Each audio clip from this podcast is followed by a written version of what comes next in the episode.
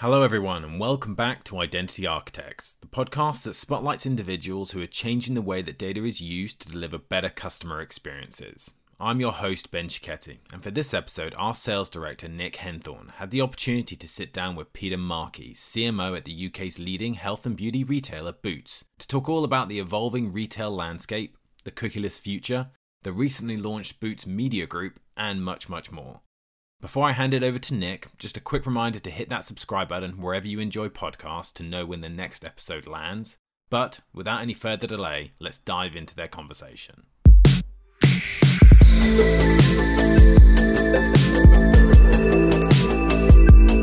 Uh, So, welcome to the podcast, and thanks very much for joining us. Uh, there's an awful lot to cover in today's session, especially with the importance of data and identity in the retail sector.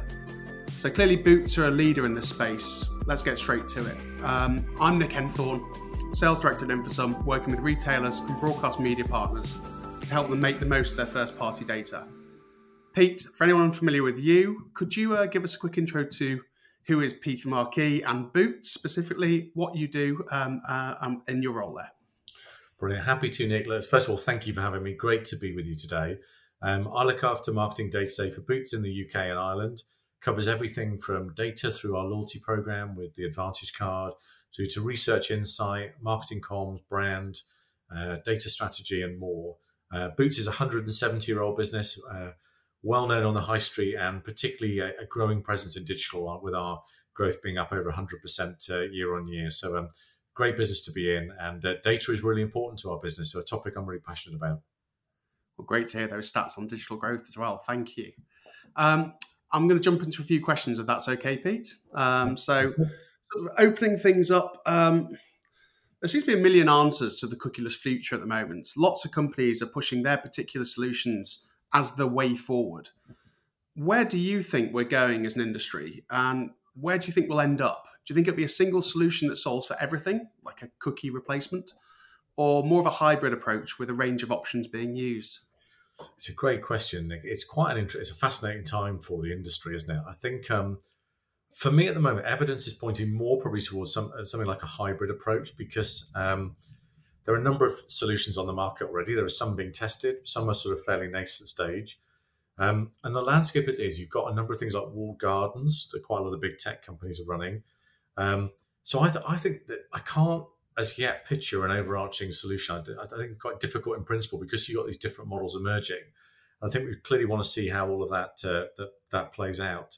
Um, I think this is this is massively important because data is so critical to the marketing mix, and our dream as marketers is to obviously have the right product or the right message in front of the right customer or the right consumer at the right time, and data is critical to that. So I think with the the cookieless future, the value therefore in the quality of what you you have with your own data, your first party data, is only going to increase. And I think for brands and for media owners, that creates an opportunity to have a a better and stronger value exchange with consumers than has probably been there before. So that the data exchange, but you know, two ways is, is seen to have value, and for customers particularly that they can trust how their data is being used. Um, and I can see how it enriches the customer experience in their lives more because of the the quality and the strength of how that's used. So I, I think it will be, for me, the answer is going to be a bit hybrid, and I think the sort of more quality customer experience led solutions are going to be the ones in I think in the in the in the long run. But it but it definitely is a watershed moment, isn't it? And I think yeah, I think reputations for companies will be built on the the strength and the quality of what they do uh, to build deeper relationships using data for customers. Um, so yeah, really important moment. But as I say, I think that the more of a hybrid approach overall, Nick, I think is where we'll probably end up. Fantastic, thank you. It's really interesting that you hone in there on on, on trust and, and the customer experience being key. And I think a lot of that, I absolutely agree, comes from transparency. Yeah, So, uh, so I think I think I'd, I'd, I'd definitely agree with that in terms of transparency being one of the the key drivers to to the customers building that trust with organisations, and that, as you say, won't necessarily come from that um, that that singular approach to a solution. So, uh, that really interesting. Thank you. And, and and just sort of, I suppose, moving from that slightly into into to to to the wider wider landscape, and and particularly Google. So they recently announced they're delaying the changes to third-party cookies on Chrome. Um, so people have basically been given some more time, um, i.e., the world isn't changing imminently. How do you plan on using that additional additional time given? And are you sort of concerned that others may choose to just bury their heads in the sand and wait until the problem comes back? Well, I, I, hope I hope people view it as a. I mean, it's not it, it's it's a it's a not an if but when moment, isn't it? I think it's it, it is coming back, and I think the brands that are smart will, will say, look, there's a there's a now window of time we've now got to to look if they haven't before more seriously at the, the options and the opportunities in front of them. Um, I mean, we we, we feel uh, well prepared in the context of, of, I've been in many numerous conversations about our approach and what we're looking to do, and I think you know for us, we've started a, a, mass personalization vision really around um, uh, how we um, get better and smarter at how we use our data. As I say, we've got 15 million Advantage Card customers. Um, we have millions of shoppers that come in each week. We have many uh, more now visiting us, as I mentioned earlier on online. So we've been investing heavily in uh, you know, how we use our first party data. We invest in the Adobe Marketing Cloud with tools like Adobe Campaign, Adobe Target, um, Adobe Experience Manager, and so on, and just, to help us create a stronger ecosystem of how we better deploy first party to reach out to customers. We're obviously working with with, with InfoSum. There's another example around, around how we're able to um, and you know LiveRamp as well, but with InfoSum, you know, working through how we, we reach audiences through the likes of you know Channel Four and ITV's on demand platform, through reach through their titles, through global radio and, and their wide reach. You know, and that mass personalization vision is is achieved through that. So we've we focused on strengthening what we do first party data, improving our tools, and building some really important strategic relationships, of which the one with InfoSum is for me a, a really significant one, where we want to be at the front foot of how we best get in front of customers at the moments that matter. You know, for us as a business, it's fascinating because we, we do hearing care, we have opticians, we're there with solutions for cold and flu. We're doing flu vaccinations at the moment, we're doing COVID boosters.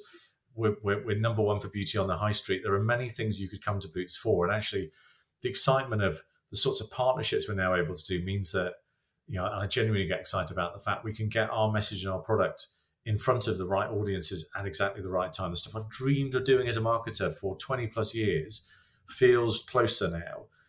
Uh, and my encouragement for any brands that haven't thought through the, the, Google delay is just to just get ahead of it and go, how do we create the space and the opportunity to um, to really add value for our customers and consumers to to um, you know to enrich, as I said a moment ago, the customer experience and deliver something that's meaningful that means they will keep coming back to you and engage with you in the long run, which is certainly something we've been doubling down on with our loyalty program over over recent months. Well, it's a big relief to hear you've got a great plan in place, and, and and thank you for the recommendations to other organisations out there who are about to embark on similar journeys. It's really interesting. You touched there on on this this idea of um, collaboration between brands.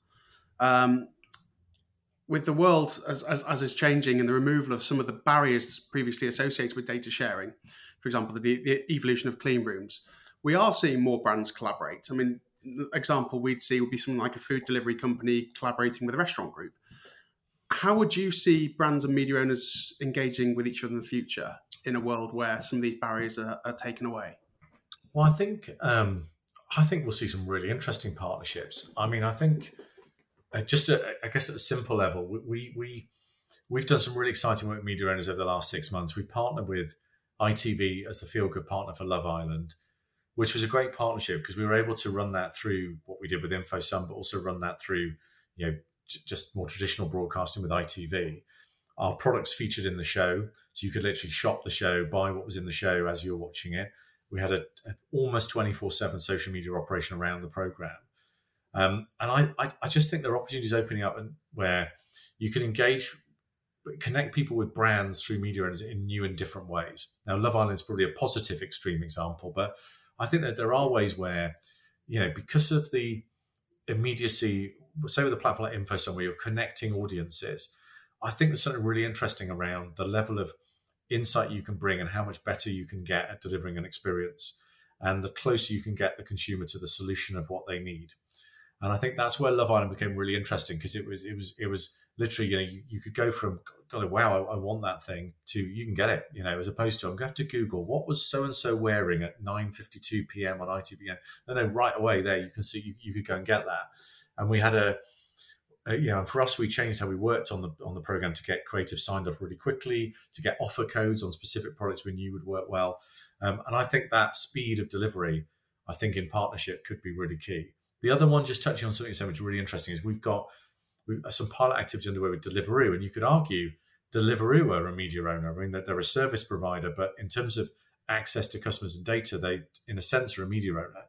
And that's been a really interesting partnership so far. Great business to work with, and, and I think has a lot of potential as a model around again the immediacy of getting out to consumers. You know, and, and you know, Deliveroo and, and uh, you know, businesses like Just Eat, aren't they great in the immediacy of customer need? And what's interesting for us with a, business like Deliveroo is going right. I, I, I may be ill at home and I feel ill with a cold. Right? Do I really want to get in my car and get on a bus or a train and go and get something for it? Or actually, you know what? Within 15 minutes, I could spend some money and I could get that to my home. You know, there's something really interesting in that, and then then the targeting of that and and Deliveroo being a media owner around that gets really interesting too. So to answer your question, I think some really interesting partnerships will keep popping up. Businesses we might not think are media owners, but are media owners will, will emerge more. Um, but I think it's back to that value exchange, and this one I think is you know is media owners creating a situation where you can you can in a more relevant way get your brand in front of people and you can connect the shopping experience to the media experience more and more i think is, is really exciting. And I, I see signs that more and more of that will come.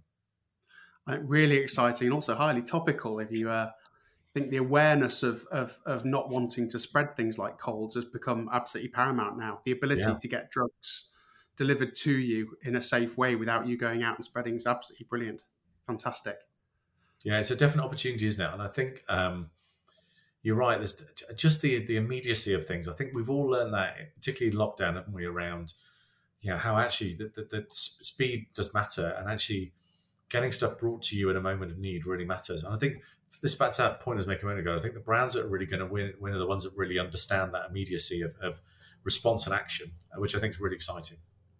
I think it's a really exciting segue into, into the idea of, of, of, data being all about the customer as well. Mm. It's a perfect example. Yes, you are doing things in terms of collaboration of data sets between yourself and another organization, but it's all to drive a better customer experience. Love it. Yeah, 100%. Uh, now for a mean question. So apologies in advance. Um, although to be fair, you've done a lot to answer this already. how would you explain to a customer at Boots how you use your data, how you use their data? Sorry, and why is it why why does it ultimately deliver that better customer experience? Yeah, no, look, it's a, it's a fair question. Um, first of all, I think I think data always has to be collected in a really transparent way, so you'll be really clear up front um, why you're collecting that data, what you're using it for, and also, I think talk about the value exchange you want to create. Yes, if you're sharing your data with a business like Boots, a brand like Boots, what what what what, what a what are we going to use it for? But secondly, how is that adding value back to you? If you tell us things about, for example, your beauty regime, well, that would mean that we can give you a better experience. If we know what sort of products you like, the brands you like, the brands you use, more about your um, the tones you like, um, the fragrances you like. Actually, it means we can show up with things that are a lot more interesting and useful to you. And you can see how it, done in the right way, and it has to be done in the right way, health is also really interesting and well-being around actually you know sharing more around um, maybe goals we do it on apps don't we at the moment for fitness but you know there are particular goals people want to go after where boots has a solution where using that data appropriately we can help you with some of your life goals to, to sleep better or um, uh, you know relax more whatever that thing could be uh, that we could be there to do it um, and I, I think this, this, is where this this bit about value exchange becomes really important um, I think, around um, making really clear the value the customer is going to get back. So it's, it's, it's, like a contract of sorts, isn't it? Which is is you know, I think it's about we won't sell your data, we won't do anything with it that that um, stays at you know that pushes it beyond our, our ecosystem. Um, and, uh, and, and actually the way that's used will be in a way that's that's value enhancing for you. Will give you offers, promotions on things that matter to you in your life at the moment you need it. And actually, the more we know you, the, the better the experience can get. So, as a business that deals with every aspect of people's lives at Boots, um, the fact that we can that we can know you better to serve you better, you know, is is I think really really key. But I do think it starts with the transparency, and it and it starts with the degree of trust which you know, Boots has, has inherently got, but you need to keep earning that trust by, I think, you know, first of all, getting people engaged, but then continuing to, to deliver on that promise and the value exchange to make sure that the offering and what you provide is is is even better and even stronger each time. Absolutely, I think that becomes even more important. The, con- the consumer as a whole has become more and more aware of what, what, what, what, how their data is being used. So that transparency is absolutely key, and clearly something that, that you as an organisation and many of your enterprises very much stand by. So, very, uh, very encouraging. Well, sorry for that nasty one. I'll, I'll move on to something, uh, I suppose, slightly, slightly, slightly different. Um, so the concept of Identity Architects podcast is to kind of get to know the innovators in our industry. Um, and you recently announced that you had a mission to create a world-class media agency, or have created a world-class media agency, offering effectively your first-party data to deliver better customer experiences for other organisations. Could you give an overview of why you launched Boots Media Group and, and what makes it unique? Yeah, no, very happy to. Uh, Boots Media Group, or BMG, as we affectionately call it for short, is is um is our internal media agency that's there to work with our fantastic suppliers in partnership, um, because ultimately that we can help them fulfill their growth ambitions both in store and online.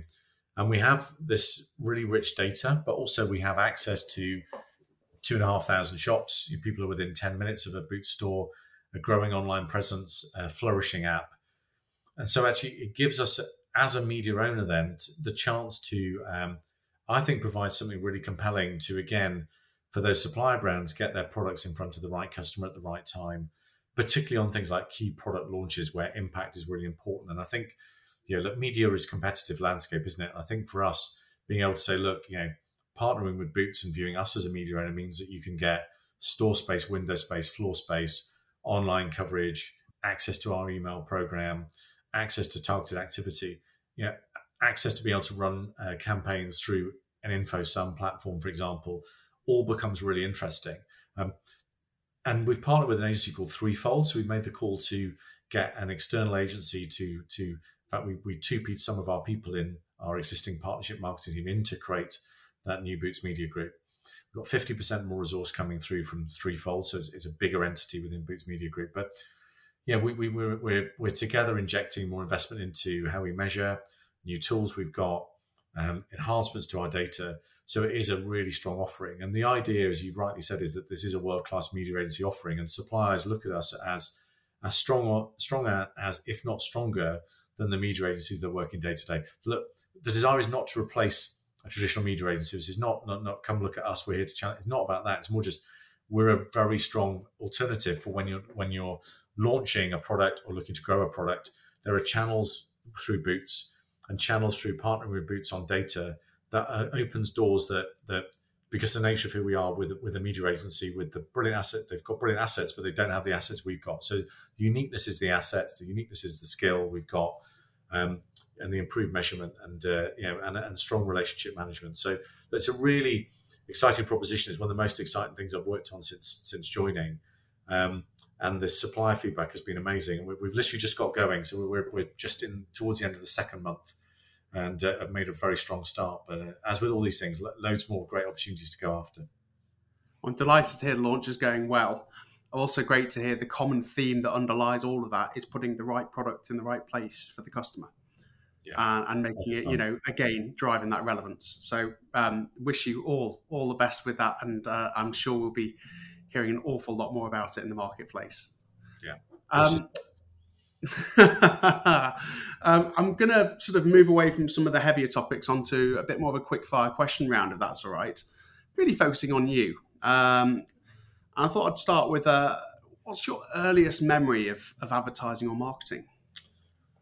Yeah, it's, it's an interesting one. So I, my dad worked for the railways all of his career, and so I, I travelled around, moved a lot, and I, I have travelled on trains more than I've travelled in cars. I mean, I've, I've, always felt I was born on a train. I wasn't, but it, but I spent most of my early life on a train. Um, and so one of the earliest memories is actually British Rails advertising, which was a really awful campaign called "We're Getting There," and basically it was saying it was basically a campaign in the eighties. It was basically saying we're a bit rubbish, but we're getting slightly better than rubbish. And it's one of those awful campaigns where you go, dear goodness me, it's sort of the brief of we're slightly less rubbish than before is not a winning brief. So that's my earliest memory of advertising. Um, but equally, look, I've grown up in a generation that's seen Bud, Budweiser, Whassup, you know, um, you know, some of the, you know, when you've been tangoed, uh, the Levi's work. That's all the kind of generation I grew up in, which is some quite iconic ads that just were creating what I call water cooler moments that made you stop and have a conversation and talk. And that's one of the things that really inspired me. Brilliant adverts do that. They're disruptive. They make you stop and think. Uh, they're not just wallpaper. They don't blend the background. And, and um, yeah, and I've got some you know, amazing things that I've seen that I aspire to be like all the time from a iconic ads I grew up with. And I guess aspire not to be when you take the first example of your experience. Yeah, you definitely don't want to do that. You don't want to do that. I had a, had a moment where I felt I was meeting a celebrity, and I'm showing my age here, but at um, the IPA, they've got the, the the smash, which a smash for those who don't know is this instant mashed potato. It's very big in the 80s. You literally put hot water on this powder and it becomes mashed potato. So I'm not going to comment on the product, but that's the idea. But in, in the 80s, I had a robot that advertised it, and the robot is in the reception of the IPA. As you walk in, it's like, there's the Smash robot. It's like it was like literally like I was meeting a childhood hero. So I've met the Smash robot, and my life is now complete. I'm showing my age by remembering those ads as well. So uh, absolutely fantastic. And um, so moving on from that, was what was your first job in either advertising or marketing? Where, where did you first start out?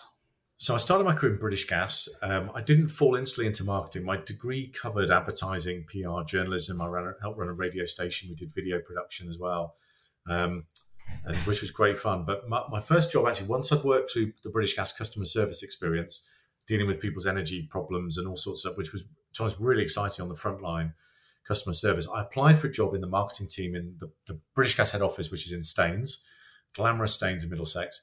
Um, and um, I worked first of all as a marketing analyst. So I started off evaluating the performance of uh, how British Gas was doing with its marketing campaign activity, which um, um, was an interesting way in to sort of start with looking at performance before I ran campaigns. And, and British Gas, there was it was just amazingly interesting time because the market was opening up to competition. It had been a, a monopoly beforehand. Um, it was just in the early emerging stages of digital. British Gas was sitting on a load of really interesting data. Didn't just do energy; had a service cover business um, and uh, amazing products. I had to sell. I had to sell HEC home electrical cover and CAC KAC kitchen appliance cover. So you sit in meetings going, "We need to sell more CAC. We need to sell more HEC." I still remember that now. So good week was lots of CAC and lots of HEC. Okay, so that was British Gas, but just amazing place to start and amazing place to learn about marketing using data and connecting with customers. Yeah, and I'm still in contact with with much of the, the group of people I work with, and it's brilliant to see them go on to do uh, bigger and better things. Amazing, amazing place to start work. Great that you started out in, in effectively data analytics as well, and also mm-hmm. kind of relieved to hear that Boots Media Group's been shortened to BMG and not CAC. You know, there's exactly. a there's three attractions that just don't work and some that do. um, so, knowing what you know now, what would you say to yourself when you started out in that role? Yeah, I think there's something around. Um, I mean, what was I in that first marketing role? I was probably about 23, 22, 23. And I just think that I, I, I probably wasn't as confident. I didn't challenge as much as I would do now. I didn't ask as many questions. And I think if I look back now, I, I, would be more assertive, more confident. I'd challenge and ask more questions more, and I'd push the boundaries more. And I think, you know, I look back at some of the work I did then, and, and a lot of it I'm proud of. I, I could pick particular moments where I go, I was part of that, and it was brilliant. Including, I got to work on an amazing strategy project as an analyst for six months, which was an amazing experience working with Accenture at the time. Um, but the bits I go, you know, I just didn't question that. I didn't challenge that enough. I didn't sort of stop and think why we were doing that bit of work, and and you know, I just think a couple of projects where you go, actually, it probably wasn't that value adding that bit of work that, that I was, you know, um, asked to contribute to, and probably should have asked more questions on it. And and I so I think pretty well it was a little bit green or whatever the expression is. You know, eager, lent in, was full of energy, but I, I should have been more questioning, more challenging, and certainly that served me better in later roles as I as I, as I was able to to get into um, other businesses and, and, be be more inquisitive and to um, to ask more about things beyond marketing. I was probably a bit too tunnel vision into marketing in the, the early British gas days as well. That's fascinating. I think the power of why is something that doesn't doesn't necessarily mm. just come into play, does it? When you're uh, when you're early in career.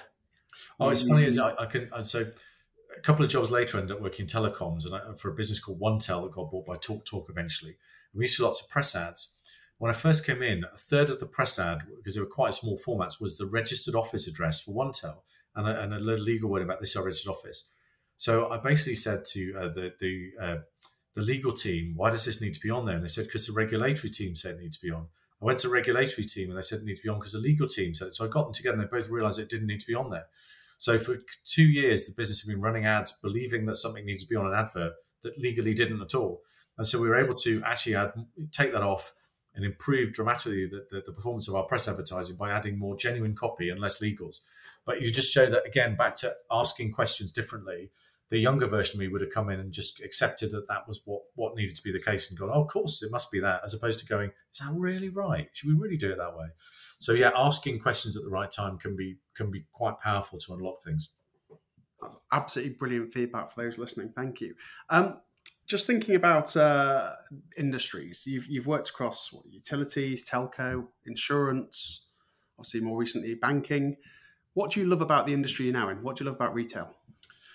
I think that retail is so. I'm not. Going to do anything to not what I've worked in before. So yeah, if, if anyone's considering insurance or banking, amazing. Particularly, those my most recent roles before this one. Um, brilliant, tough industries to work in because hard to find differentiation um, at a brand level and a proposition level data is also really hard. Uh, it's hard. Customer experience is key. It's a brilliant business to work in.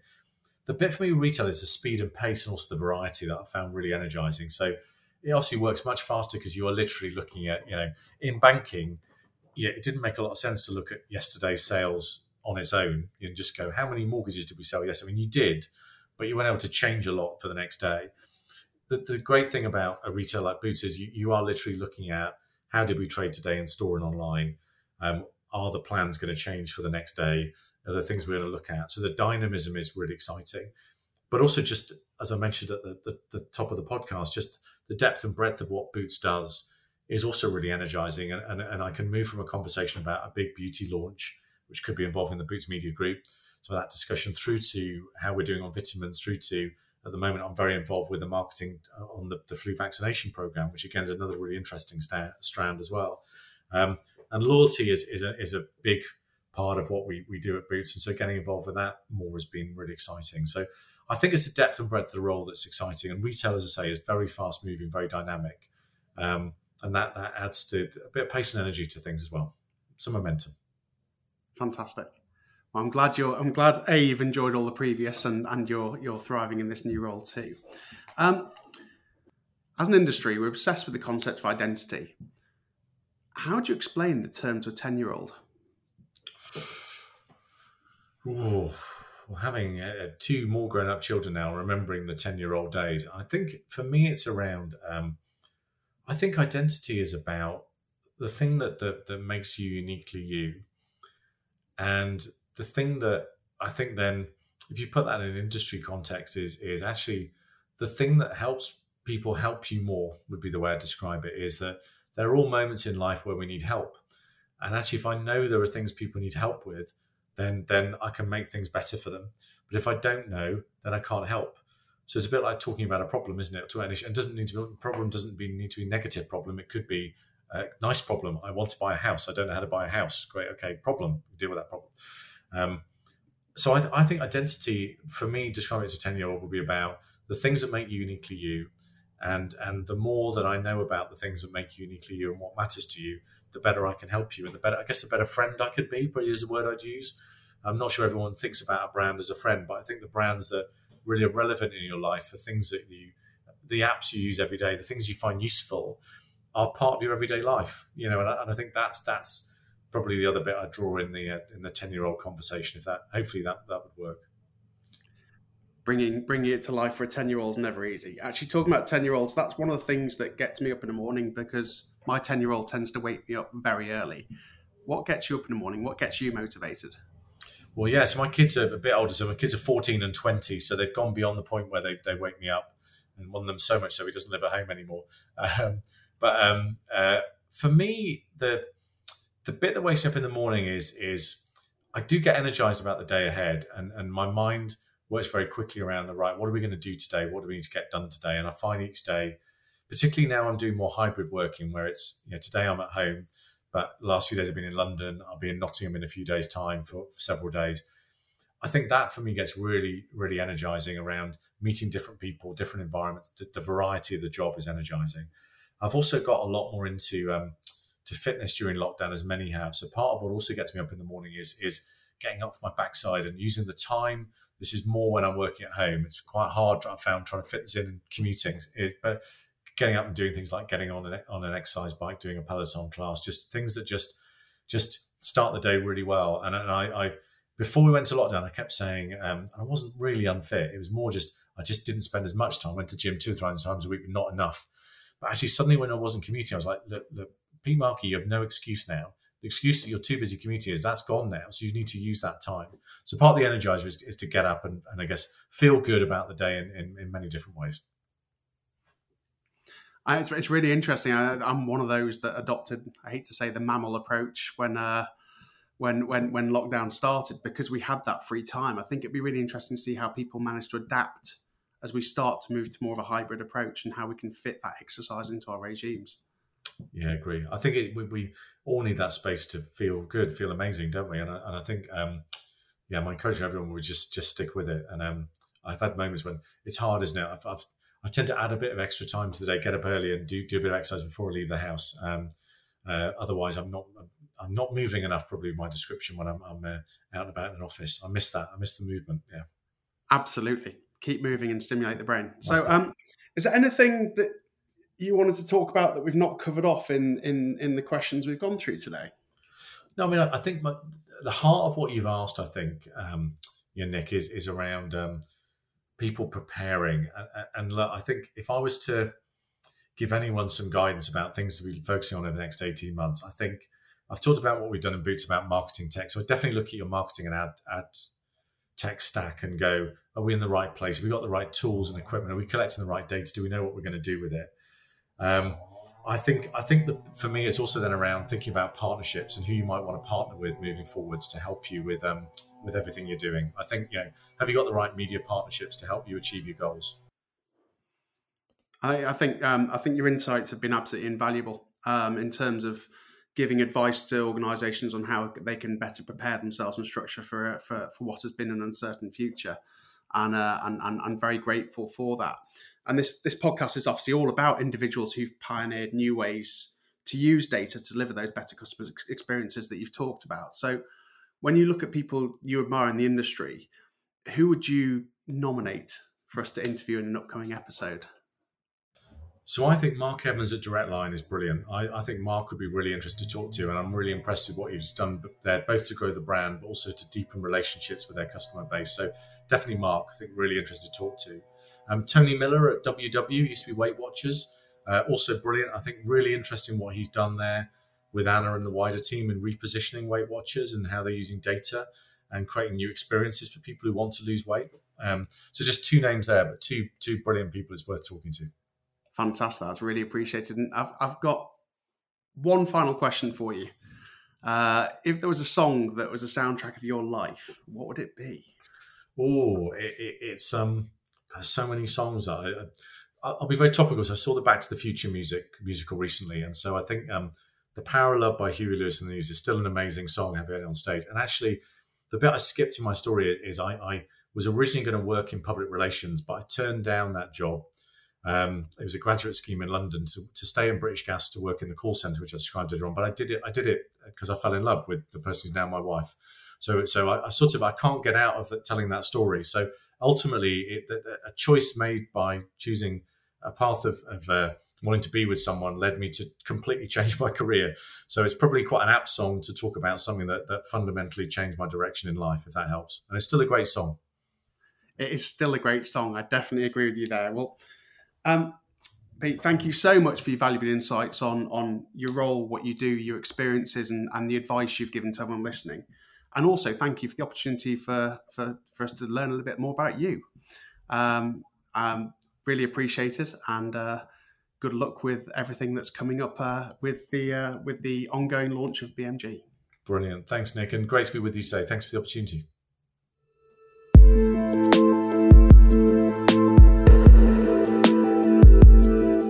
Thanks again, Peter. That was a fascinating look at the world of retail and the role that data plays in delivering those rich shopper experiences. The retail media landscape is evolving at an incredible pace. That's why throughout October and November, we're sharing a ton of useful content on how retailers, brands, media owners, data providers, and others can build powerful retail media ecosystems. So head over to infosum.com to check that out. All that leaves for me to do is to remind you to hit that subscribe button wherever you enjoy podcasts, and thank you for listening to Identity Architect.